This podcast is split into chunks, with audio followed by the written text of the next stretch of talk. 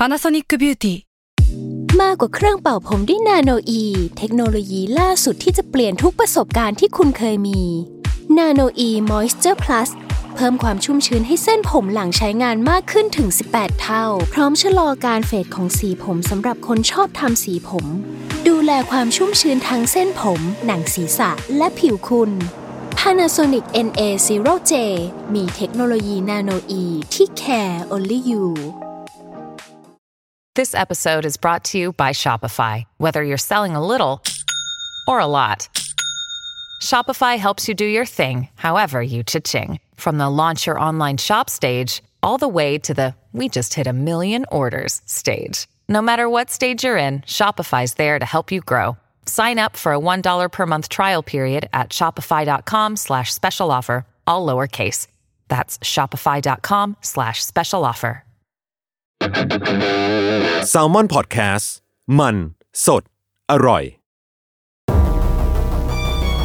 ทฤษฎีสมคบคิดเรื่องลึกลับสัตว์ประหลาดฆาตกรรมความลี้ลับที่หาสาเหตุไม่ได้เรื่องเล่าจากเคสจริงที่น่ากลัวกว่าฟิกชั่นสวัสดีครับผมยศมันประพงษ์ผมธัญวัฒน์อิพุดมนี่คือรายการ Untitled Case สวัสดีครับยินดีต้อนรับเข้าสู่รายการ Untitled Case Trace Talk ครับผมสวัสดีครับสวัสดีครับวันนี้เรามีแขกรับเชิญพิเศษครับพี่วิชัยสวัสดีพี่เอ้ยสวัสดีพี่มาทำอะไรพี่วันนี้คือเรารอประชุมตอน 5 ตอน 6 โมงเย็นไว้แล้วไม่มีอะไรทำ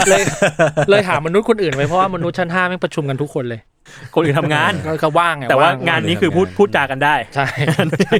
ก็เลยต้องหนีขึ้นมาข้างบนครับแล้วก็คือทุกคนจะอัดกันอยู่แล้วนะเฮ้ยกูขออัดด้วยดิวุ่นวายเลยไอเกมต่อโต๊ะใหม่นั่นนี่นู่นใหม่กำลังจะเริ่มแล้วเพิ่มใหม่อีกตัวหนึ่งใช่ใช่แล้วไอยศก็โอ้ยจุกจิกอ่ะยศทำไมยศไม่วันนี้ไม่เข้าออฟฟิศยศพี่เราเวิร์กฟอร์มโฮมกันการที่ทุกคนเข้าออฟฟิศเนี่ยมันทุกคนก็มาผมที่บางนายังมาเลยอ่ะ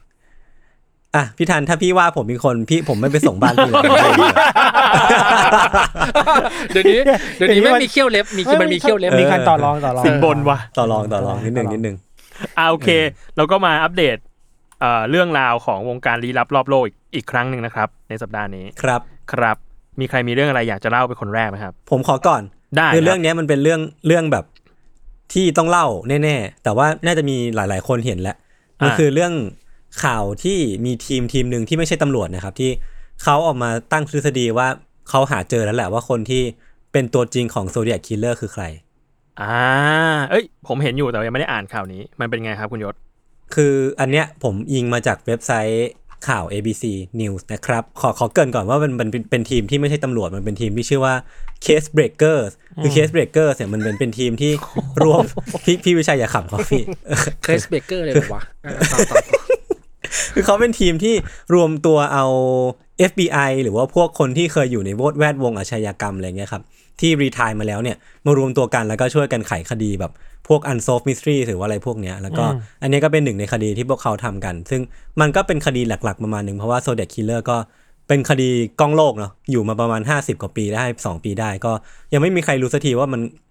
ฆาตกรจริงๆคือใครอะไรเงี้ยครับก็ล่าสุดเนี่ยมันก็มีข่าวมาวันนี้เมื่อวานเนี้ยครับประมาณไม่เกิน10ชั่วโมงเนี่ยว่าเขารู้แล้วว่าคนที่อยู่เบื้องหลังหรือว่าคนที่เป็นโซเดียคคิลเลอร์คือใครมันเป็นชายที่ชื่อว่า Gary F. Post ผมไม่แน่ใจว่านามสกุลเขาอ่านว่าอะไรนะคือมันเป็น P O S T E ครับแต่ว่าน่าจะอ่านว่า Post แหละ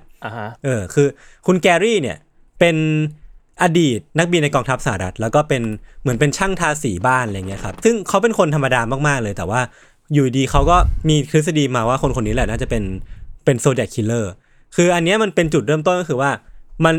กลุ่มเคสเบรกเกอร์เนี่ยแหละไปเจอคดีฆาตกรรมอีกคดีฆาตกรรมหนึ่งที่เขาอ่ะคาดว่าน่าจะเป็นศพที่6ที่ลิงก์เข้าไปสู่โซเดียคคิลเลอร์คือก่อนหน้านี้มันจะมี5ศพที่ตำรวจเนี่ยยืนยันว่าเกี่ยวข้องกับโซเดียคคิลเลอร์จริงๆแต่ทีนี้เขาก็ไปเจอว่ามันน่าจะมีอีกเคสนึงที่น่าจะยืนยันได้แล้วก็น่าจะ 100% ว่าเป็นฝีมือของโซเดียคคิลเลอร์พอเขาไปเจอตรงนี้เสร็จปุ๊บเนี่ยมันก็โยงมาสู่ Gary F. Post โดยหลักฐานที่เขาเจอนะครับโดยหลักฐานที่เขาอ้างอิงมาเนี่ยมันมีหลายๆอันแต่ว่าเขายังไม่ได้เปิดเผยมาหมดเนาะผมคิดว่ามันน่าจะอยู่ในขั้นตอนที่กำลังคุยกับตำรวจอยู่ว่าจะไปสืบสวนอะไรเพิ่มเติมได้บ้างแต่ว่าตัวอย่างของมันก็คือในหลังจากที่เหยื่อคนที่6เนี่ยเสียชีวิตลงเนี่ยมันมีการพบเจอนาฬิกาที่มีร่องรอยแบบ สีเปรอะเปื้อนอะไรเงี้ยครับแล้วก็เป็นนาฬิกาที่น่าจะถูกซื้อขายในกองทัพสหรัฐเขาก็เลยคิดว่าอ่ะมันอาจจะเป็นหลักฐานชิ้นหนึ่งที่โยงไปสู่ใครก็ตามที่น่าจะมีความเกี่ยวข้องกับสีหรือว่ามีความเกี่ยวข้องกับกองทัพสหรัฐนะครับแล้วก็เขาก็ไปเจอว่าร่องรอยรอยเท้าอ่ะที่มันอยู่ในที่เกิดเหตุประมาณ3ที่เกิดเหตุของZodiac Killerเนี่ยมันก็มีความคล้ายคลึงแล้วก็ใกล้เคียงกันกับของ Gary F. Post แล้วก็ที่สำคัญคือในภาพสเก็ตช์ของ Zodiac Killer ของทางการตำรวจนะครับมันก็มีภาพที่เราคุ้นเคยกันแล้วก็บนหน้าผากของเขาเนี่ยจะมีรอยแผลเป็นอยู่ซึ่งไอ้รอยแผลเป็นเนี้ยมันก็บังเอิญ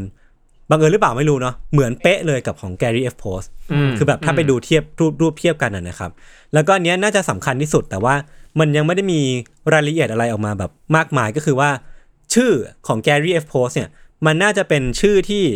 พอดิบพอดีถ้าสมมุติว่าเราถอดโค้ดที่ Zodiac Killer ถอดออกมาได้อะไรเงี้ยซึ่งไอ้กลุ่ม Case Breakers เนี่ยเขาก็บอกว่าถ้าสมมุติว่าเราเอาชื่อของ Gary F. Post เนี่ยไปแทนในสมการของ Cypher ที่ Zodiac Killer ทิ้งเอาไว้เนี่ยมันก็จะลงล็อกออกมาพอดิบพอดีแต่ผมอ่ะยังไม่ชัวร์ว่ามันไปในรูปแบบไหนเนาะอันนี้ก็จะเป็นประมาณนี้แต่ว่าที่อยากคุยกันก่อนก็คือว่าเขายังไม่ได้มีการยืนยันเขานี่คือทางการสหรัฐเนาะไม่ว่าจะเป็นตำรวจหรือว่า Official เองก็ยังไม่ได้มีการยืนยันว่าเรื่องนี้เป็นเรื่องจริงเพราะว่ามันติดบั๊กก็คือว่าตำรวจน่ะยืนยันว่าศพที่6อ่ะที่ผมบอกว่าเขาเพิ่งเจอใหม่ว่าเกี่ยวข้องกับ Zodiac Killer อ่ะตำรวจน่ะบอกว่าไม่น่าใช่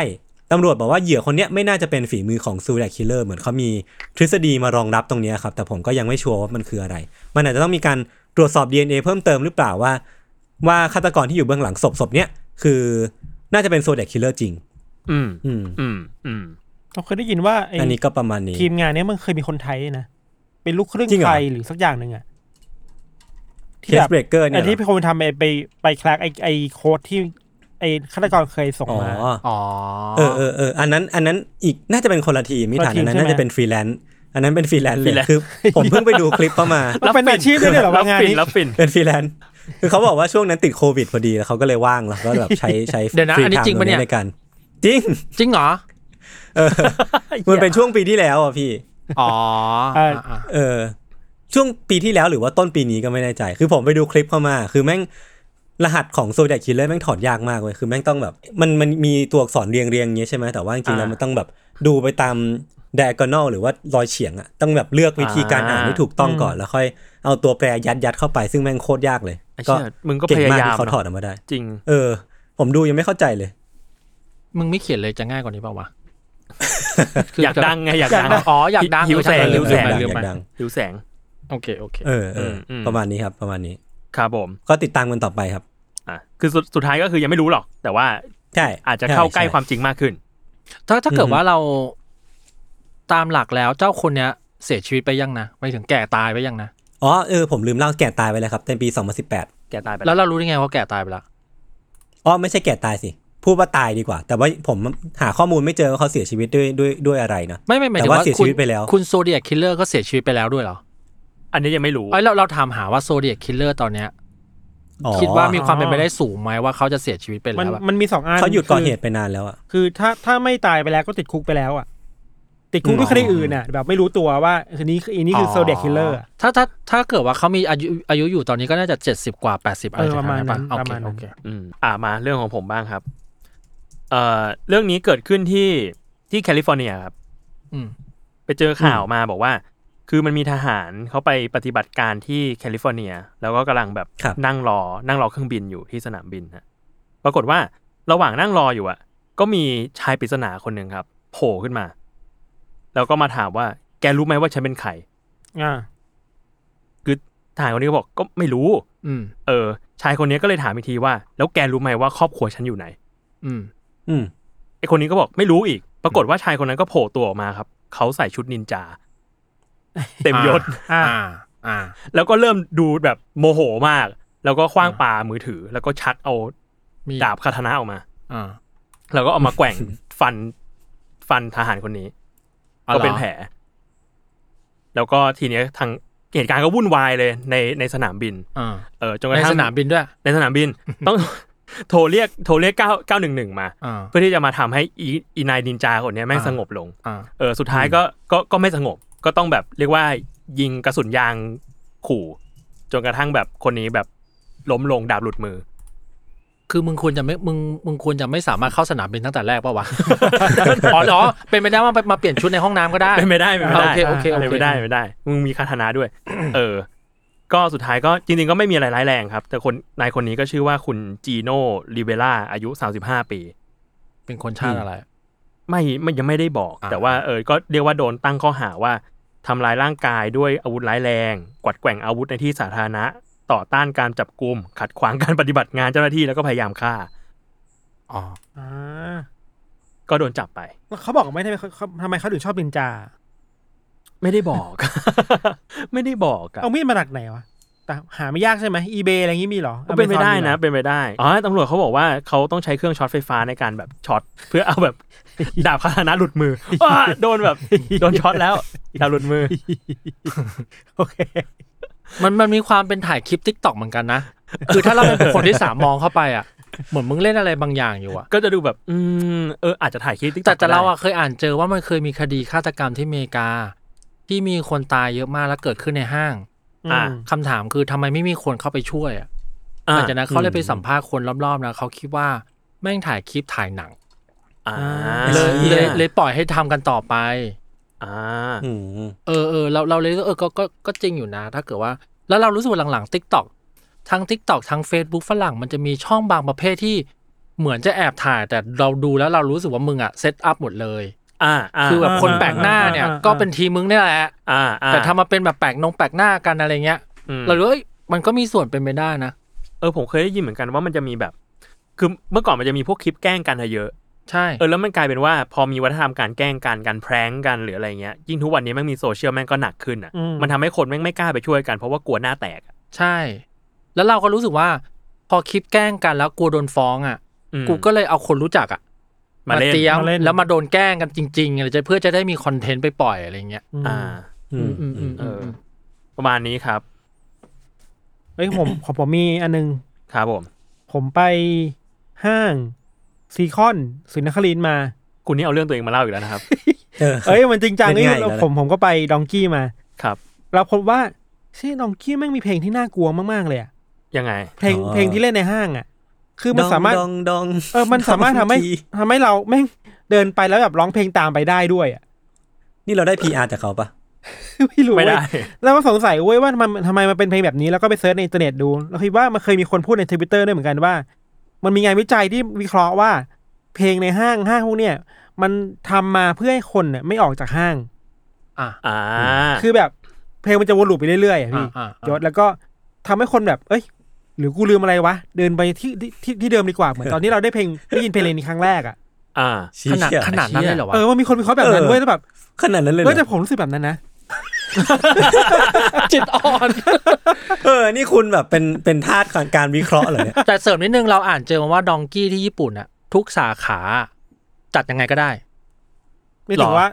เขาให้เมเนเจอร์ยังไงก็ได้หรอให้เมเนเจอร์จัดยังไงก็ได้แล้วแต่เมเนเจอร์จัดเลยคือมึงมั่วแต่หลักการคือมึงต้องมั่วเพื่อให้คนเดินแล้วมันเจอสิ่งนี้แล้วต้องซื้อเพราะกูรู้สึกว่าถ้ากูไม่ซื้อหยิบตอนนี้ไว้อ่ะกูอาจจะไม่เจอมันก็ได้ว่ะแต่ประเด็นสำคัญคือผู้จัดการแต่ละสาขาจัดเชลฟ์ยังไงก็ได้มั่วยังไงก็ได้เพราะเขาได้ข้อมูลมาว่า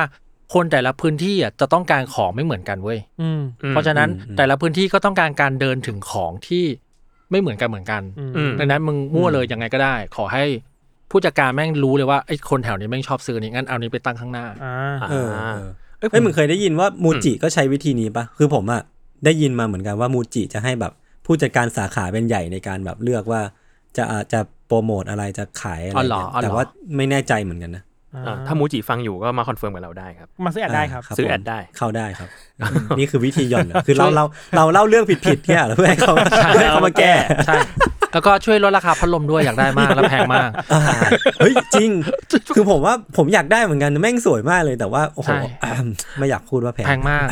หลังๆผมไปเดินอีเกียเนี่ยเป้าหมายผมคือเอาลูกผมไปปล่อยมูจิแล้วลูกกูจะเล่นพัดลมไปได้ครึ่งชั่วโมงโดยที่แบบไม่กวนใจกูเลยอะไรเงี้ยแต่ลูกพี่วิชัยชอบเล่นพัดลมชอบเล่นลูกบิดนี่ใช่มูจิไอ้พัดลมนั่นน่ะขอกูทุกวันเลยป๊าอยากได้พัดลมมูจิมากหรือถ้าฮาตาริฟังอยู่ก็ได้เหมือนกันได้เหมือนกันครับชาร์ปพัดลมชาร์ปนะเอ้ยแต่เคยได้ยินเรื่องนี้เหมือนกันว่าห้างแต่ละโซนอ่ะมันจะมีการเปิดเพลงที่ต่างกันเพื่อให้แบบเพื่อ พื่อมันมีผลทางจิตวิทยาใช่ๆๆๆเหมือนแบบถ้าเป็นสมมุติร้านเสื้อผ้าที่อยากให้คนแบบมาซื้อแล้วก็รีบออกไปอะไรเงี้ยเพราะว่ามันรับคนได้จำกัดจะเร่งๆหน่อยก็จะเปิดเพลงเร่งๆหน่อยมีจังหวะหน่อยเพื่อให้เดินเดินเดินอันนี้มันอยู่ในบทเรียนการโรงแรมเราเว้ยเหรอถ้าร้านฟาสต์ฟู้ดอ่ะจะต้องเปิดเพลงเร็วๆเพื่อให้เกิดเทิร์นโอเวอร์เร็วๆคือนั่งดูเราก็ลุกนั่งกินไปนั่งกินไปแต่ถ้าเป็นไฟน์ไดนิ่งก็จะเปิดช้ามึงจะได้นั่งนานๆหรือว่าแบบถ้าไปซูเปอร์เงี้ยเราก็จะรู้สึกว่าบางทีก็เปิดเพลงแบบช้าๆแล้วก็เปิด SALMON PODCASTเปิด SALMON PODCAST ด้วยไปฟังกันได้เหมือนกันบิ๊กซีเอาท็อปเอ้ยผมมีข่าวนึงครับอันนี้ไม่อัปเดตจากข่าวที่แล้วเรื่องไอ้ Squid Game อ่ะที่มันมีเบอร์แปะไปในนามบัตรอ่ะล่าสุดเนี่ย Netflix บอกว่าจะตัดชั้นออกไปแล้วเว้ยเอ้าเหรอคือแก้ปัญหาปลายทางไม่ได้แล้วกูแก้ต้นทางละกันคืออ่ะตัดออกก็ได้แล้วฉากยังไม่ได้คือผมยังไม่ได้ดูฉากนั้นมันเล่าเรื่องป่ะมันไม่เล่าขนาดนั้นน่ะไม่เล่าขนาดนั้นไม่เล่าขนาดนั้นไม่มีก็ได้ยื่นบัตรให้เงี้ยหรอยื่นบัตรให้แล้วแบบพลิกบัตรแล้วมีเบอร์อยู่โทรไปอะไรทำไมคนเราต้องโทรไปเบอร์ที่แบบอยู่ในนี้วะแล้วเราอยากรู้เขาโทรไปพูดอะไรวะอยากรู้เหมือนกันโซนน่ะโซนเขาโทรไปพูดอะไรวะอยากรู้อ่ะเขาบอกว่าตอนที่มันมีพีคมากๆ1วันมีคนโทรหา 3,000 คนน่ะพี่วิชัยอันนี้มีเกร็ดเล่านิดหน่อยของเราอ่ะเราเคยทำคลิปของบูชาลุงสมานแล้ววันนั้นก็มันเป็นคลิปว่าซื้อของบูชาแล้วเราทำเป็นทีวีไดเรกอ่ะแล้วก็ในนั้นก็จะมีเบอร์แล้วกูกับเบนก็โซนไงใส่เบอร์บันลือไปเรียบร้อยพี่นกโทรมาวันนึงวิชัยแกไปขายอะไรในทีวีทำไมมีคนโทรมาซื้อประหลัดขิกกับพี่เยอะจังวะ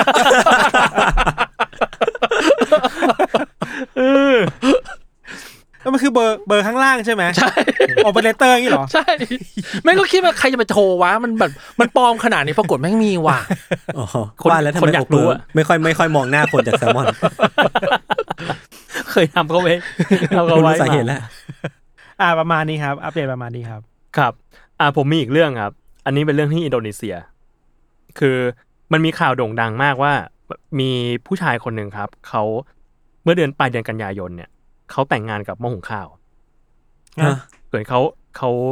าเหมือนรักหม้อหุงข้าวมากได้ดูข่าวนี้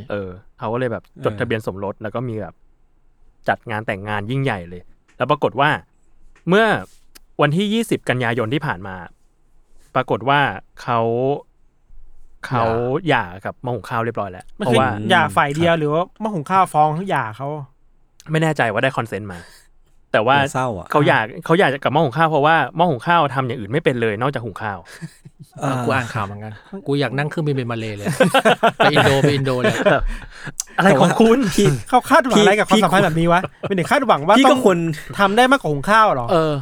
ต้มน้ำพี่ควรจะรู้สิ่งนี้อ่ะแต่ผมสิ่งที่ผมชอบมากเกี่ยวกับชาวเน็ตของโลกนี้นะครับก็คือมีคนมาบอกมากมายว่าคุณน่ะใช้หม้อหุงข้าวไม่เป็นหม้อหุงข้าวอ่ะทำอย่างอื่นก็ได้ทำเค้กก็ได้ทำข้าวต้มทำข้าวผัดก็ได้มึงใช้ไม่เป็นหม้อหุงข้าวใช้หม้อหุงข้าวแค่หุงข้าวอย่างเดียวไม่เราแต่เรื่องนี้สอนให้รู้เราดูข่าวแล้วเราสงสัยว่าทำไมต้องหม้อหุงข้าววะ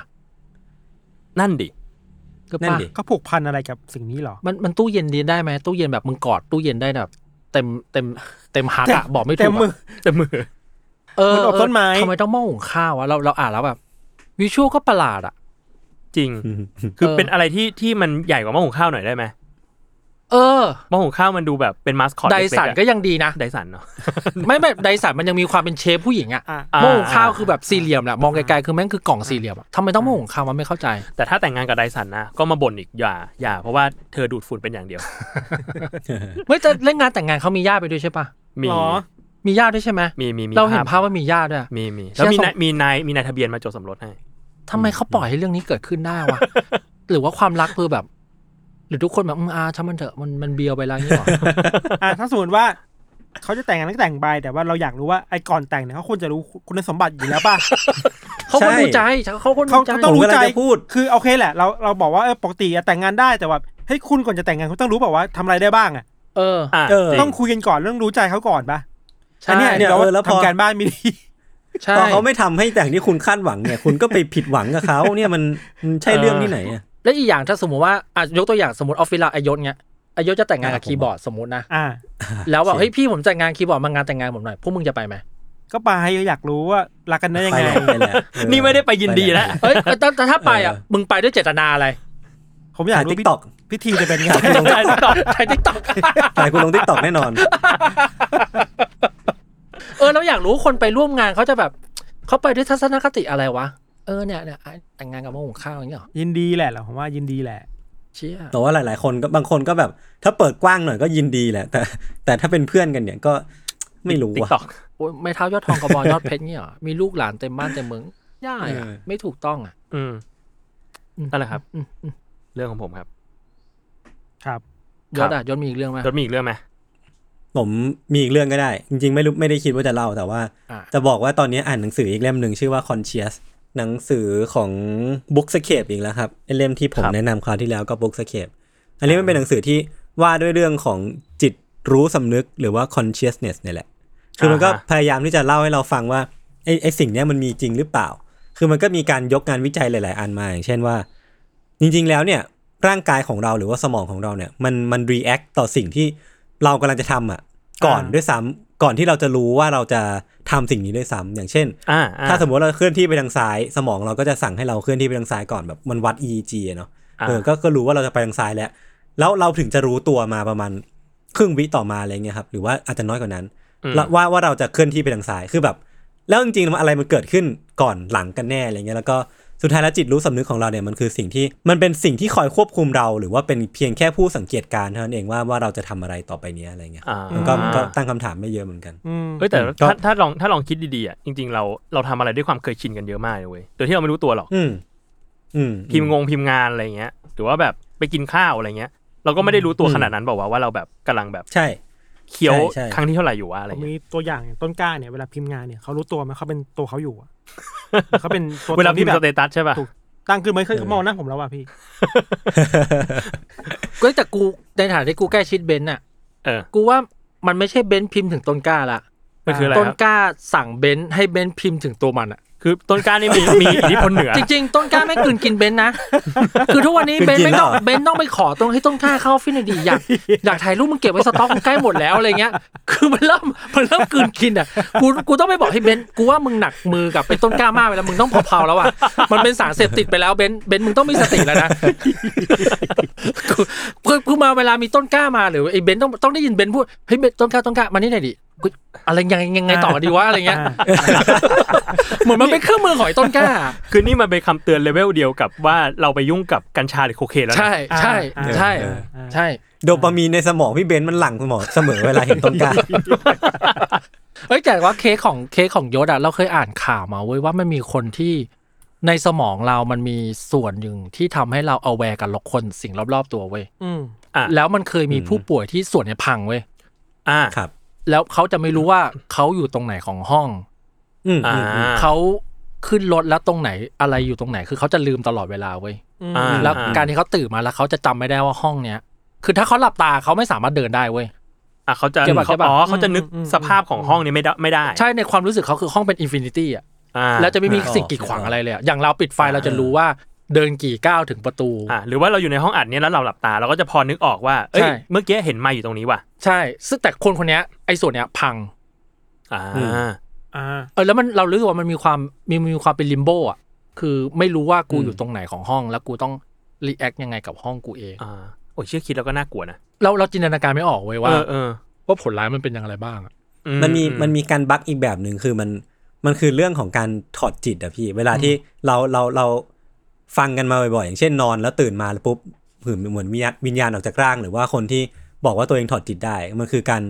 อย่างที่พี่วิชัยพูดแหละมันจะมีสมองส่วนหนึ่งที่มันติดบั๊กอ่ะแล้วก็ไม่รู้ว่าตอนนี้เราอยู่ที่ไหนของสภาพแวดล้อมโดยรอบอ่ะเราก็เลยคิดว่า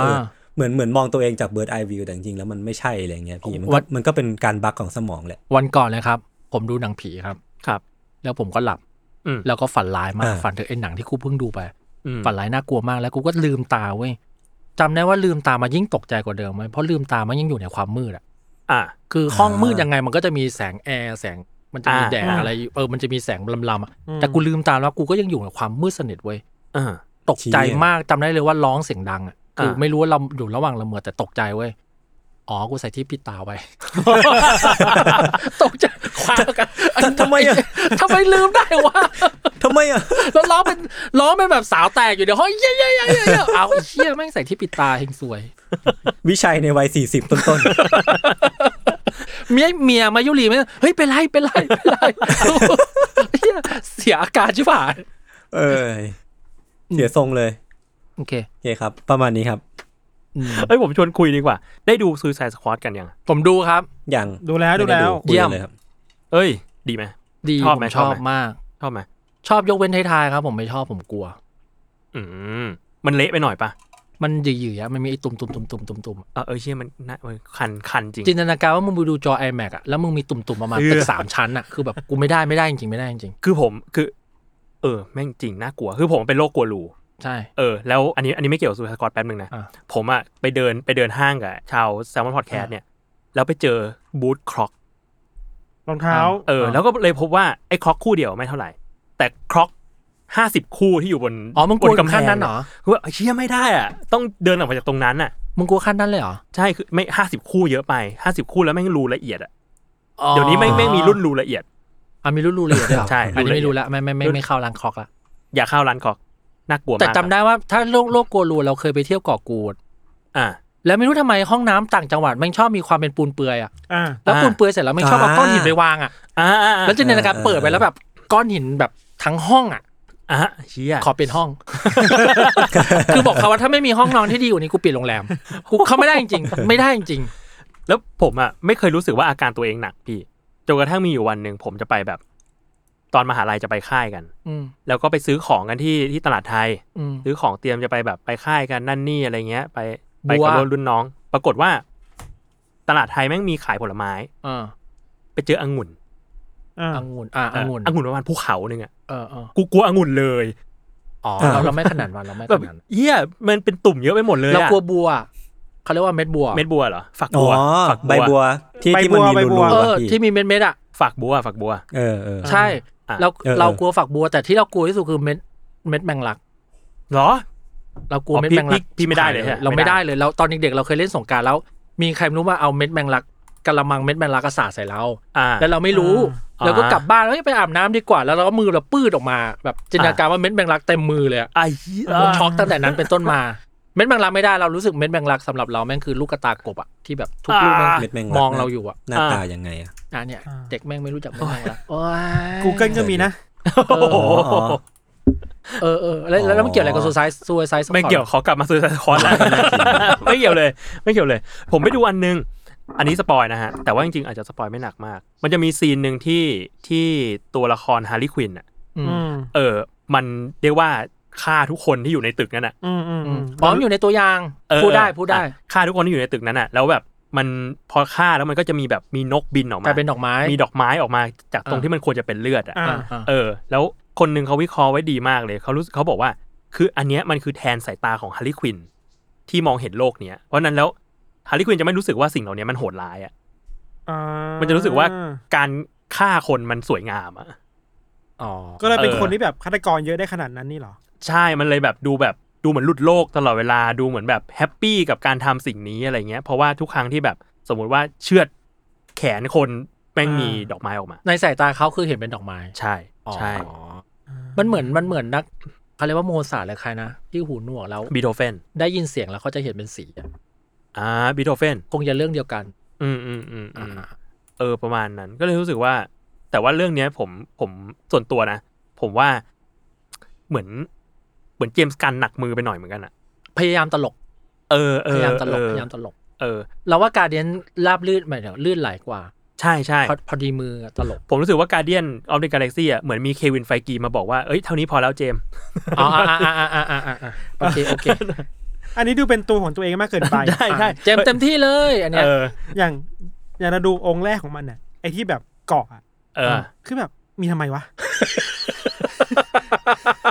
จริงไอ้สปอยไม่แต่เรารู้สึกว่าพาร์ทนั้นน่ะมีเรารู้สึกว่าอ๋อมึงทำซีนเนี้ยเพื่อให้มึงอยู่ในตัวอย่างแล้วมึงมาหลอกกูอ่ะมันไอ้นี่แต่สปอยนะสปอยแหละมันเหมือน establish ตัวละครป่ะหรือ establish หนังแหละว่าแบบจากนี้เกิดอะไรขึ้นก็ได้แล้วนะ ก็จริงอันนี้ก็จริงแต่มันใช้เวลานานมากเลยนะพี่นานใช่มันใช้เวลานานมากในองค์นั้นน่ะเหมือนมึงเอาเงินแบบ300ล้านบาทเพื่อไปทำเรื่องที่แบบมันไม่ต้องอยู่ในหนังก็ได้อ่ะ คือแบบอะไรก็ไม่รู้อ่ะไม่รู้อะไรก็ไม่รู้จริงๆพอพูดนี้แล้วเหี้ยเลยเก๋ป่ะเก๋แล้วโปรดิวเซอร์แบบค่ายหนังทำเถอะมึงตัดไปเลยก็ได้มึงต้องมีอันนี้ก็ได้แล้วมึงซื้อนักแสดงมาทำไมเนี่ยตั้งเยอะตั้งแยะเนี่ยจริงDC ไม่มีเควินไฟกีไงที่บอกเจมพอแล้วใช่ๆเหมือนเจอร์รี่แบ็คไฮเมอร์กับไมค์กับอะไรนะไมเคิลเบย์เคยคุยกับเบนซ์เหมือนกันว่าทำไมหลังๆหนังไมเคิลเบย์มันดูเละเทะจังวะไม่มีเจอร์รี่แบ็คไฮเมอร์ใช่แล้วไม่มีโปรดิวเซอร์มาคุมเฮ้ยพอแล้วเบย์แกหนักมือไปแล้วเว้ยมันไม่ต้องมีระเบิดเยอะขนาดนี้ก็ได้อะไรเงี้ยอ๋อแต่เราพูดเรื่องนี้ก็ดีละเรารู้สึกว่าวันก่อนเราดูซิคาริโอแล้วเราไม่เล่นแล้วเราไม่สนุกเลยเว้ย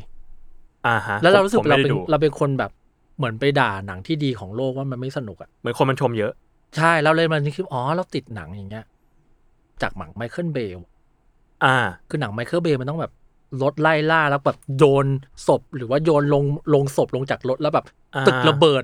รถทะลุทะลวงอะไรเงี้ยพอมันเป็นซิคาริโอที่จริงมากๆเลยรู้สึกธรรมดาแบบเสพติดความเบย์เข้าไปแล้วอ่ะผมเคยอ่านเรื่องหลังซิคาริโอที่เขาบอกว่าเขียนบทตัวละครนี้เบนิชิโอเดลโทโร่นะมาแบบเยอะมากเลยแต่พอไปคุยกับนักแสดงเดลโทโร่ว่าไอ้ตัวเนี้ยมึงไม่ต้องพูดเยอะขนาดนี้หรอกขี้เกียจจริงๆแล้วเขาตัดเขาตัดบทพูดออกแบบ 95% น่ะทำมาเป็นพูดน้อยทำมาเป็นอินโทรเวิร์ตใช่ๆๆไอ้ซึ่งทั้งหมดที่พูดมาคือไอ้ยศไม่เคยดูเลยนะยศหนังฮอลลีวูดผมกำลังยศไม่ดูหรอกฟังอยู่ว่ามันเลิกคุยกันตอนไหนยศมันดูแต่หนังอินดี้อิหร่านน่ะไอ้ตัวเนี้ยโอ้โหใส่ลึกด้วยหนังอิหร่านหนังอะไรหนังคูเวตอันนี้มันถึงจะดูเค้าเล่าเรื่องอะไรกันวะพี่หนังคูเวตโอเคมานี้มีใครมีอะไรเล่าอีกมั้ยครับเอ้ยผมมีเรื่องเล่าให้ฟังมาพี่วันก่อนผมไปออกกองครับภูมิใจมากกองเนี่ยโลเคชั่นคือเป็นที่เปิดกลางแจ้งที่เปิดแล้วก็วันที่จะออกกองอ่ะคุยกับเบนซ์คุยกับโปรดิวเซอร์ว่าพี่อ่ะอยากให้เปลี่ยนเลื่อนวันถ่ายไว้เพราะวันนั้นฝนตก 50% ให้เลื่อนเถอะถ้าฝนตกเนี่ยไม่มีแผน B เลยนะเพราะหนังกลางแจ้งแบบไม่มีต้นไม้สักต้นอ่ะเป็นลานกว้างแบบรัศมี500เมตรไม่มีต้นไม้สักต้นอะไรก็ไม่ได้กันแล้วก็วันก่อนวันออกกองบอกพบว่าวันที่ออกกองอ่ะฝนตก 40% ก็คุยกับเบนซ์ว่าเฮ้ยพี่ถ่ายไปเลยพี่แล้วว่ากันอีกทีนึงปรากฏว่านั้นน่ะวันที่ไปออกกองเราคาดหวังว่าฝนแม่งจะตกเว้ยเบนซ์ก็เลยคุยว่าให้พี่ครึ่งเช้าเราจะถ่ายซีนกว้างให้หมดขอแค่ครึ่งเช้าเนี่ยมึงอย่าตกครึ่งบ่ายกูจะถ่ายซีนแคบเดี๋ยวกูเอาร่มมากั้นนักแสดงได้แล้วกูก็ถ่ายเสยได้มึงไม่เห็นพื้นอะไรเงี้ยแล้วก็เมฆดำเดี๋ยวให้ชิลแม่งรีทัชท้องฟ้าให้หมดเลยก็ทำได้อะไรเงี้ยก็ออกวางแผนกันปรากฏวันนั้นฝนไม่ตกเลยแดดเป็นญี่ปุ่นแหละเมฆญี่ปุ่นเห็นเมฆเป็นก้อนเลยเมฆเป็นก้อนแล้วตอนเช้ามีลุงแบบไอ้เชี่ยมหัศจรรย์โกงความตายว่ะตอนบ่ายโปรดิวเซอร์เดินมาเฮ้ยเบนนี่ใกล้ยังเนี่ยอีบอกว่ามันเริ่มไม่ไหวละอีก็ถามว่าอีไหนวะอ๋ออีบอกว่าเนี่ยกันออกไปให้2ลูกแล้วนะทั้งวันเนี่ยมีอีกกองนึงที่เมืองทองอ่ะเมืองทองเละเทะเลยเร็วๆนะว่าทุ่มนึงอ่ะจะมาอีกลูกนะอีเริ่มไม่ไหวแล้วอะไรเงี้ยไอ้แชมป์ก็ถามเดี๋ยวก็อี2ลูกเนี่ยอีเอาไปไหนอันนี้ฝ่ายแชมป์นี่ฝ่ายเชื่อแชมป์เชื่อไงอีเอาไปไหนอีก็เอามาบ้านอีนี่แหละแล้วบ้านอีอยู่ไหนอยู่นนท์พอพูดว่าอยู่นนท์เนี่ยคนนึงแม่งเปิด Facebookไอ้เหี้ยนนน้ำท่วมอีกคนโทรหาไอ้ชิวอยู่นนชิวๆวันนี้พี่ชิววันนี้ฝนตกมั้ยฝนตกมาทั้งวันเลยเอาแล้วไอ้เหี้ยป้ามีจริงอันนี้ก็คืออีเดียวกับในตอนพี่เต๋อนะอีเดียวกันน่าจะอีเดียวกันใช่แล้วก็บอกว่าเบอร์เดียวกันน่ะใช่แล้วบอกตอนทุ่มนึงจะมาอีกลูกนะเร็วๆไม่ไหวแล้วเนี่ยก็เลยรีบถ่ายกันเว้ยไม่รู้ทำไมว่าไอเบนรีบถ่ายเพื่อไม่ให้มันเบรกแตกเลยรีบถ่ายเพราะกลัวนนทบุรีจมน้ำ หรือยังไงก็ไม่รู้เว้ยแล้วพอถ่ายซีนสุดท้ายเสร็จอ่ะไอแชมป์สายเชื่อไงเฮ้ยแชมป์ถ่ายเสร็จแล้วเลิกกองแล้วแชมป์บอกเจ๊บอกอีเลยบอกอีตอนนี้เนี่ยถ้าฝนตกเก็บของไม่ทันว่ะเดี๋ยวผมร้อยของเก็บของให้หมดก่อน แล้วแค่บอกอีคือเชื่อสนิทใจ แล้วตกไหมไม่ตกเลยเว้ยอีอั้นยังไงอ่ะ ไม่รู้เลยหิวน้ำแหละคือหิวน้ำเมื่อเลยคือในตอนที่ฟังเรื่องเนี้ยในภาพอ่ะอีนี่คือ Storm นะใช่ X Men นะ Storm แบบไม่แต่โมเมนต์ที่อีบอกว่าเอาฝนไปบ้านที่บ้านอยู่นนท์อ่ะไอ้เนยแม่งโทรหาไอ้ชิวเลยอ่ะพี่ชิวที่มนฝนตกโอ้ยฝนตกมาทั้งวันเลยเนี่ยมันหนักมากเลยสายพิสูจน์ไม่เชื่อจบครับอีเด็ดขาดมากแต่ว่าก็เลยมีคนถามว่าทำไมอีแม่งไม่เอาไปตกไม่เอาฝนไปตกอ่าวไทยวะก็มีใครรู้ว่าน้ำที่ได้ไม่ท่วมพี่อีเขาจะมีพลังพาไปตรงนั้นได้ยังไงล่ะเขาพาจากประชาธิปไตยไปเมืองนนท์ก็ได้ก็ดีขนาดก็จริงมีเหตุผลคือเชื่อไปแล้วน้ำมันปล่อยเชื่อแล้วผมสงสัยว่าถ้าสมมติว่ามันมีหลายกองมากอ่ะใน1วันน่ะมันจะแย่งอีกันไหมพี่มึงถามเหมือนกูเลยจะแย่งอีไงใครโดนก่อนได้ก่อนเหรอไม่รู้เลยอ่ะแต่ว่าอีบอกอีคีย์เวิร์ดของอีคือกองที่เมืองทองอ่ะเละเทะเลยนะแปลว่าอีแม่งโฟกัสให้กองกูเว้ยผมว่ามันต้องมีการออนไลน์บิดดิ้งว่ะมีการ priority แล้วอีชอบที่อีบอกว่าเนี่ยเอาไปให้2ลูกนะวันนี้ไม่ไหวแล้วนะอี อยากเห็นท่า อีที่บ้านมากไม่มหัศจรรย์ว่ะอีคืออะไรวะแม่งบัดดันประตูไว้หรอวะมันอย่าเข้ามาอะไรอย่างเงี้ยหรอชอบมากเลยอ่ะกูชอบเลยอยากเจอตัวอีเลยอ่ะโอเคครับประมาณนี้เนาะ EP นี้ครับโอเคครับก็ติดตามรายการ Untitled Case Trace Talk ได้ทุกวันศุกร์นะครับทุกช่องทางของ SALMON PODCAST สำหรับวันนี้ลาไปก่อนครับสวัสดีครับสวัสดีครับ